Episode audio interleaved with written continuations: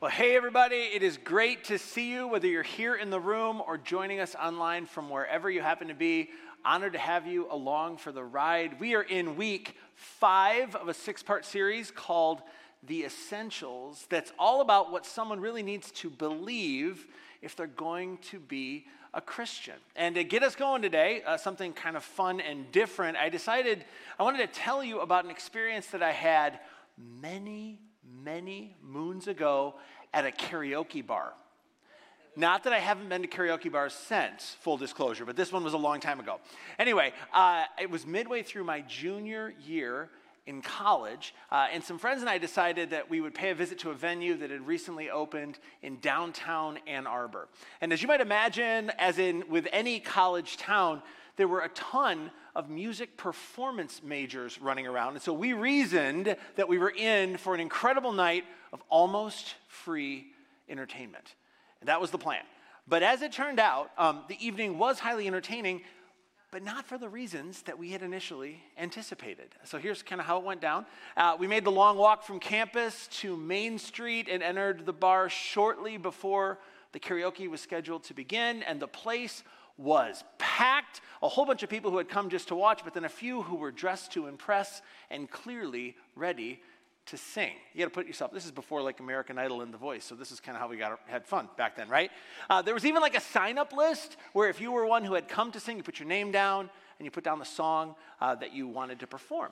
Uh, anyway, the time for the karaoke to begin eventually came, and uh, after a brief introduction, a sound rang out from the speakers. It's an unmistakable refrain.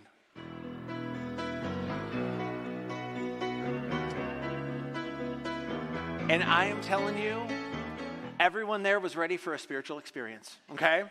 Because, of course, that is one of the greatest songs ever recorded. The excitement was palpable, and it was palpable until the moment the singer began to sing.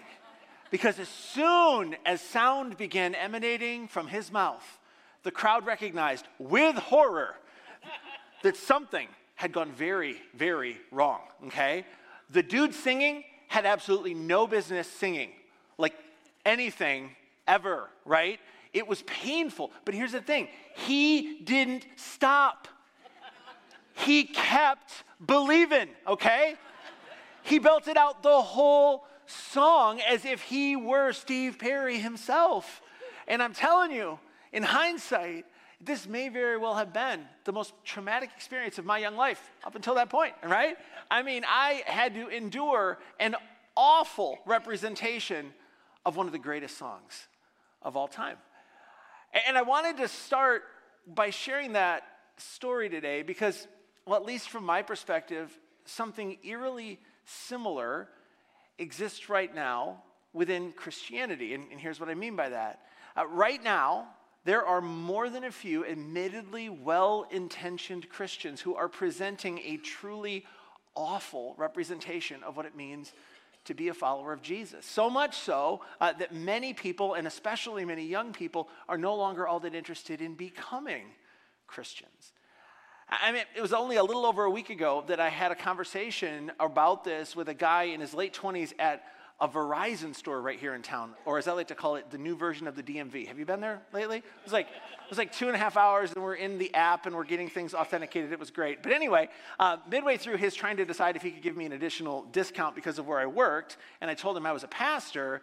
The conversation took an abrupt turn. He began to talk to me about churches, specifically why he had absolutely no interest in ever visiting one again. Uh, and he, he said, honestly, the people I know who attend church aren't nearly as kind and loving and gracious and generous as the people I know who don't attend church. And as a pastor of 25 years, in response, all I could do was kind of go, mmm. Because I know he's not the only one who feels this way. In fact, um, I found a recent survey online, uh, which is probably source wise only slightly better than Wikipedia, but you'll get the idea. This survey of non Christians uh, basically determined that about 87% of non Christians, or at least those surveyed, thought Christians were judgmental, 85% hypocritical, 78% thought old fashioned, and 75% too political. And again, the numbers are probably arguable, but, but just, just to point out that if Christianity were a song, many Christians aren't singing it very well right now. And, and let's be honest, that's a big challenge when it comes to introducing people to the good news of Jesus and what he accomplished when he died on the cross and rose from the grave. It's a really big challenge. Okay, so now that I've got us all concerned about the future of the Christian faith, I have good news for you, okay? And, and this really is good news. And it goes like this, even though it surprises some people a favorable view of Christians is not one of the essentials of the Christian faith. Again, a favorable view of Christians is not one of the essentials of the Christian faith. It's not. And that actually makes sense if you think about it. I mean, we wouldn't blame the writer of Don't Stop Believing for a random guy in Ann Arbor absolutely butchering his song at a karaoke bar, right? But see, that's what often happens with regards to Christianity. People reject Jesus because of the behavior of his followers. And I think that's both tragic and unnecessary because when you see the beauty and the love that drove God to send his one and only Son for us, the message of the cross is practically irresistible. Okay, so now that said, um, what I want to uh, what I want to do is return to the question that really drives this entire series forward. And if you've been with us, you already know the question, but it goes like this.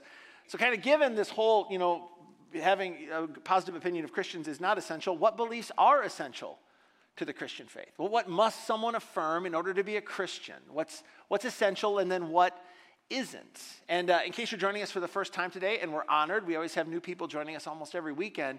Um, I want you to know that in this series, we've already covered what I believe to be four essentials of the Christian faith. And no surprise, they all have to do with Jesus. So in week one, uh, we noted that Jesus is God's Son and our King.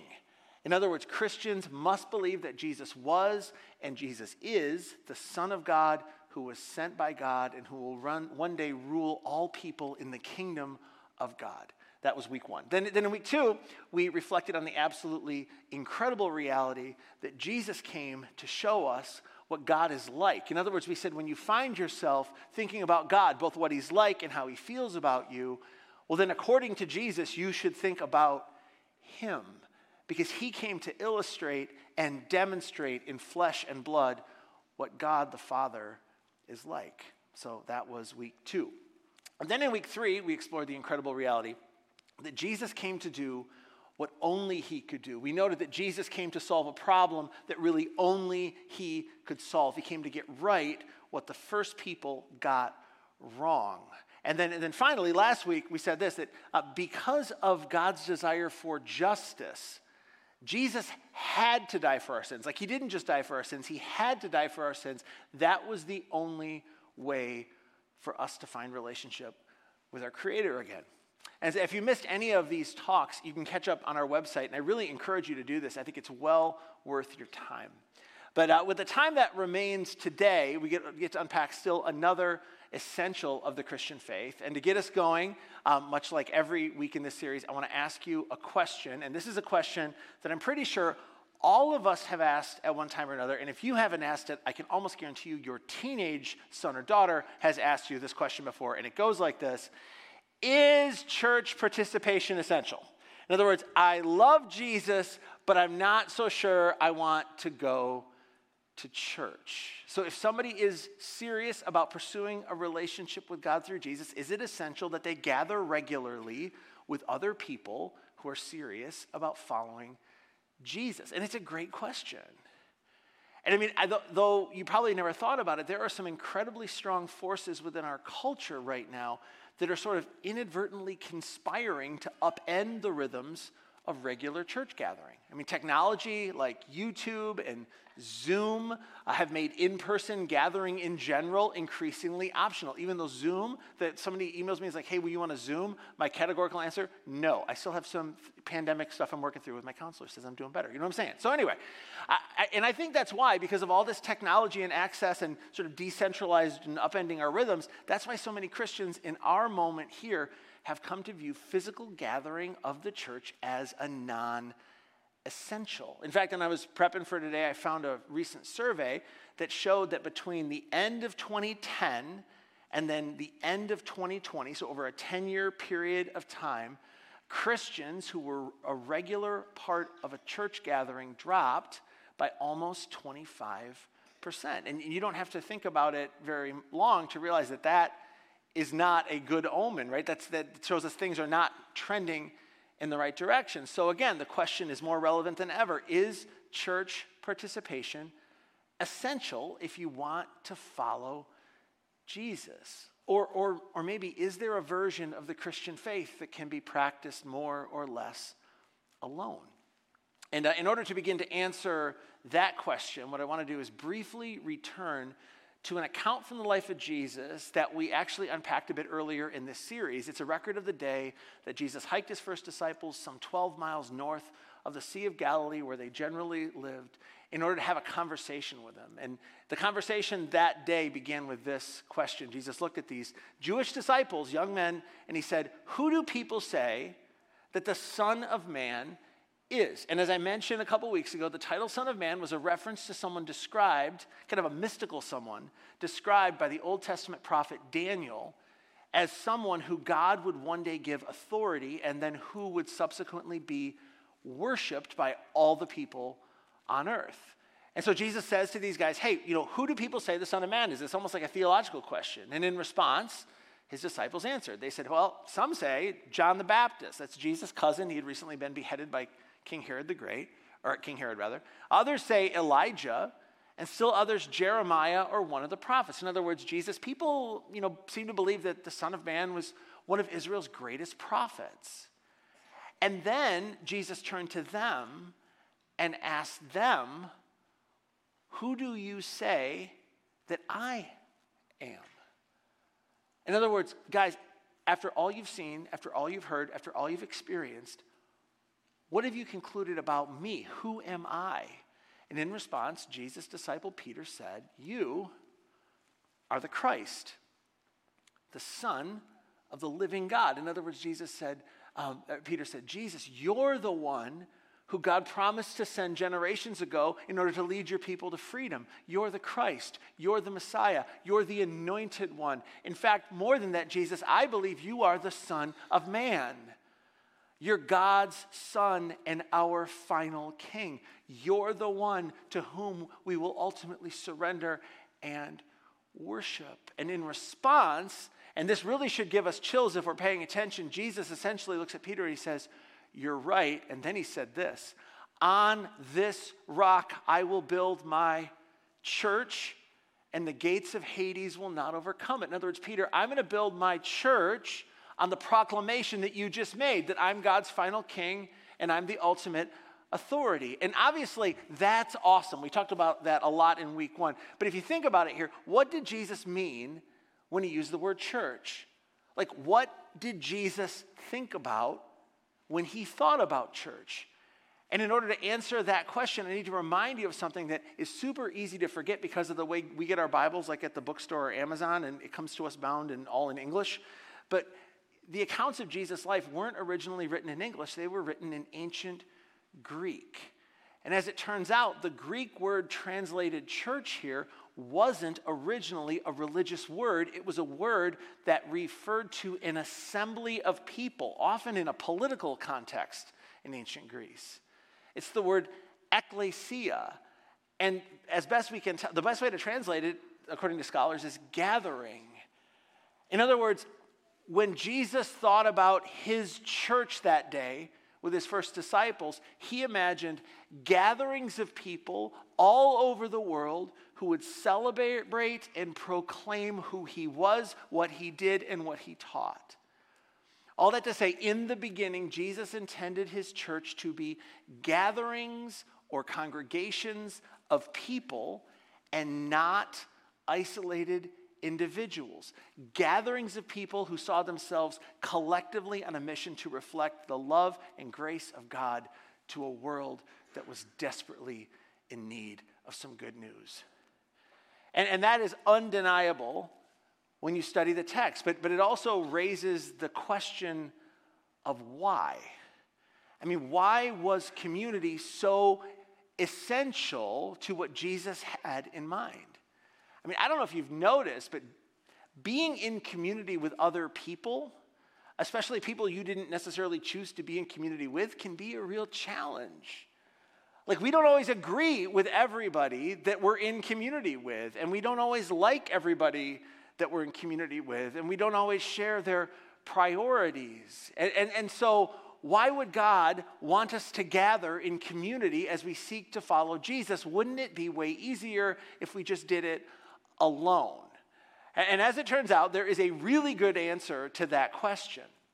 In fact, um, I love how it was articulated in a book called Connecting by a guy named Larry Crabb. And I read this book, so you don't have to. You're welcome to. But anyway, here's the best line in the whole book. He says this it's like Cliff Notes, even better. He says, The absolute center of what God does to help us change is to reveal himself to us, to give us a taste of what he's really like. And a critical element in revealing that process is to place us in a community of people who are enough like him, not perfectly like him, but enough like him to give us that taste firsthand. In other words, in order to help us become more like Jesus, God often leverages our participation in a community of people gathered together because of their shared belief in Jesus. In fact, community is so essential to Jesus' vision for his followers that the writer of a New Testament uh, document we call Hebrews wrote the following encouragement to a group of early Christians living only a few decades after the resurrection of Jesus. Here's what he said to these, these, these people He said, Let us consider how we may spur one another on towards love and good deeds. So Jesus wants his followers to love more and to do more good things. And he says, So let us consider how we may spur one another on towards love and good deeds. And that word spur in the Greek is really interesting because it can be translated to encourage or to stir up or to irritate. And you're like, aha, I get that. You know what I mean? Yeah, so we're going to irritate one another. There we go. That, that makes sense. So to encourage, stir up, irritate, agitate, or provoke. Basically, by using this, this term, the author of Hebrews articulated his desire for followers of Jesus to be in one another's lives to the point that when we see someone struggling with something that Jesus would want them to do, like forgive someone who hurt them, or to demonstrate generosity, or to love their enemies, then they can intervene and agitate them or spur them on or encourage them to do what they know that they should do. They may actually change when they're in community in a way that they wouldn't change if they were in isolation. So it's almost like the author of Hebrews calls a huddle with this young Christian church gathering and says to them, Listen, the Christian life isn't simply about an individual believing the right things about what Jesus accomplished when he died on the cross or rose from the grave. It's about you entering into and participating in authentic, appropriately vulnerable community with other followers of Jesus in which you can spur one another on to love and serve and give and forgive, just like Jesus loved and served and gave and forgave. He said, That's what Jesus has in mind for his church. And, and as the author of Hebrews continued to write, he noted that in order to cultivate these sorts of relationships, the relationships that Jesus intended for his followers, where we'd be in one another's lives, he told them that they are to not, and look at this, give up meeting together, and I love this, as some are in the habit of doing. Apparently, teenagers telling their parents they didn't want to go to church has been around for thousands of years. Don't give up meeting together as some are in the habit of doing. And I, remember back when I was in high school, um, there was a pastor who used this verse to encourage us to come to church, to sit in a row, and to listen to him teach. And obviously, I'm not opposed to that sort of thing. Um, it's not a bad deal, but I don't really think that's what the author of Hebrews is talking about here because of what he said next. He says, so you don't want to give up meeting together as some are in the habit of doing, but he says, encourage one another. It's almost like he says, listen, followers of Jesus can't afford to stop gathering together because they need to be in each other's lives if they're going to encourage one another. And I love the word encourage that he uses in this verse Because what it means to encourage someone is to instill courage in them. They're at a spot where they need more courage, and you tell them they can borrow some of yours. And given the context, that makes sense. I mean, these are ancient Christians trying to live out a new way, the way of Jesus, in a pagan culture that didn't understand. So it took courage to stand out because of your faith in Jesus. It was true then, and it's true now. It takes real courage to live out your faith today at work, and in your neighborhood, and at your school. I mean, it, it takes courage to live out your faith when you're attending a family Thanksgiving gathering that you honestly would rather not be attending. It takes courage to do the right thing and the hard thing and the selfless thing and the generous thing. It takes courage, and we don't often have that courage on our own. And so, so like the author of Hebrews says, listen, you need to be in community with one another so they can recourage you when you need it.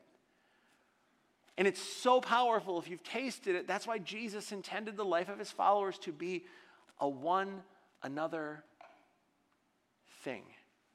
If we're going to grow to be more like Jesus, if we're going to do the things that we know we should do, we need one another. But I actually think there's something else here that's worth uh, noting as well. Because, because, I mean, I've been a pastor now for like two and a half decades, which is a long time. I think about that, I'm like, whoa, right? But, but over the years, I've noticed that there seems to be a strong correlation between someone's connection to a Christian community, not necessarily anyone I'm a part of, but the Christian community that they've chosen, and their faithfulness to practicing the way of Jesus. And, and you may have noticed this too. Um, I mean, maybe you've even noticed this in your own life. Maybe for some of you, uh, you had a season where you drifted away from your faith after drifting away from your community of faith. And we're thrilled that you're back, by the way.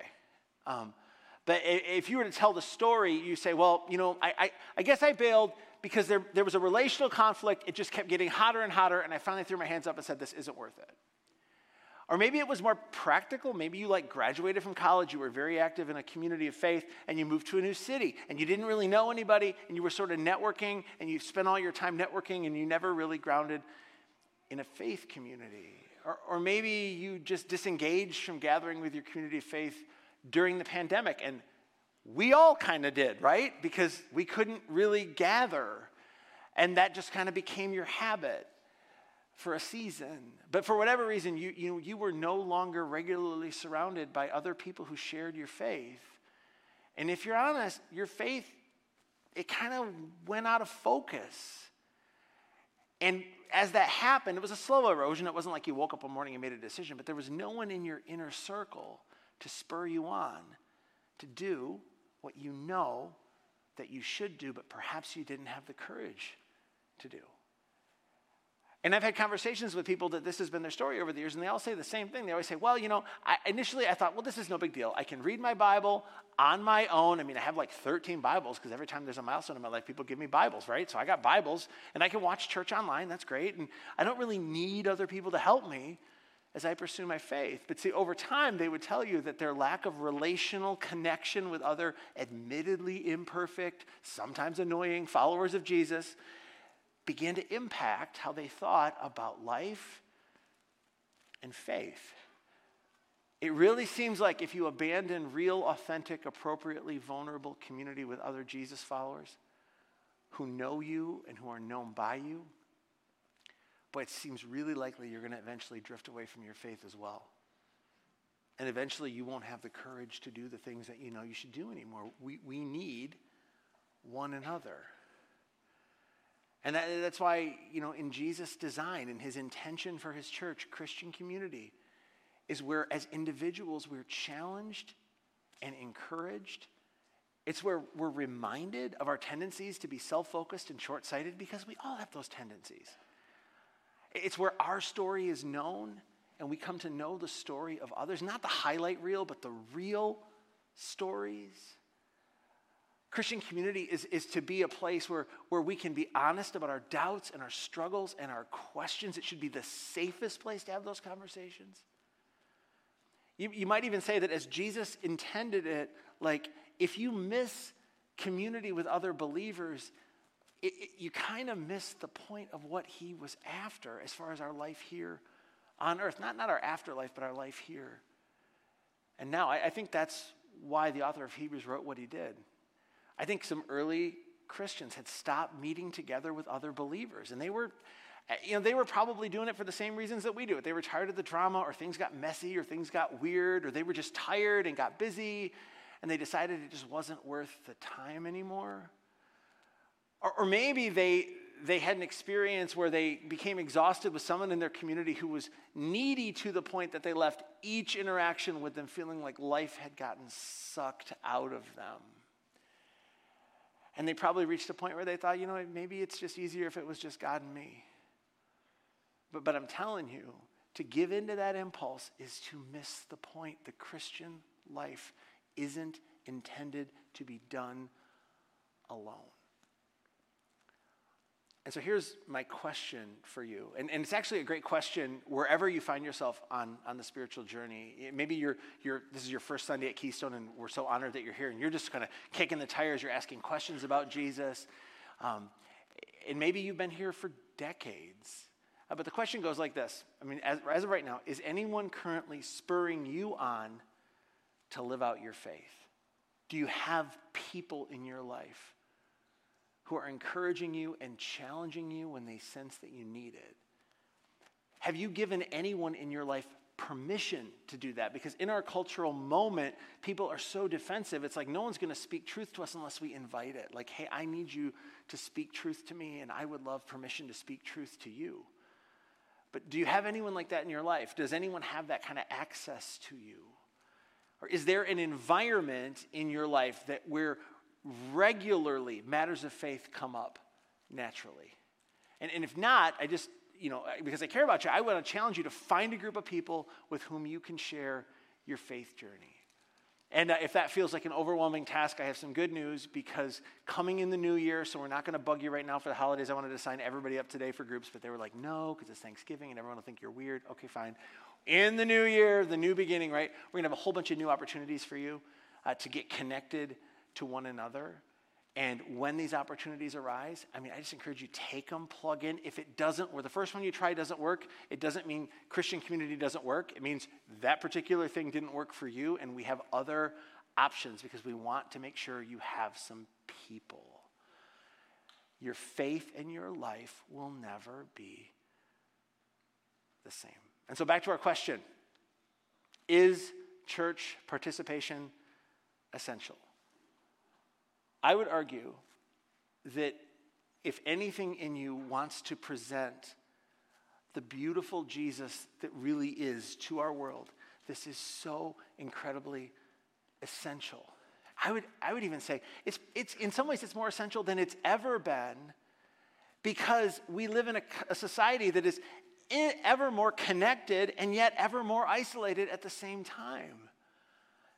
It, it's just so essential. And, and if you, if, if you want to understand why, I would just encourage you to show up, not just physically, but relationally and emotionally in the lives of some other believers. Show up for them, show up for their families.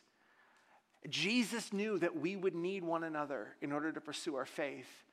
And that's why he passed his movement on not to individuals, but to gatherings, to churches, because as it turns out, when it comes to the Christian life, community is essential.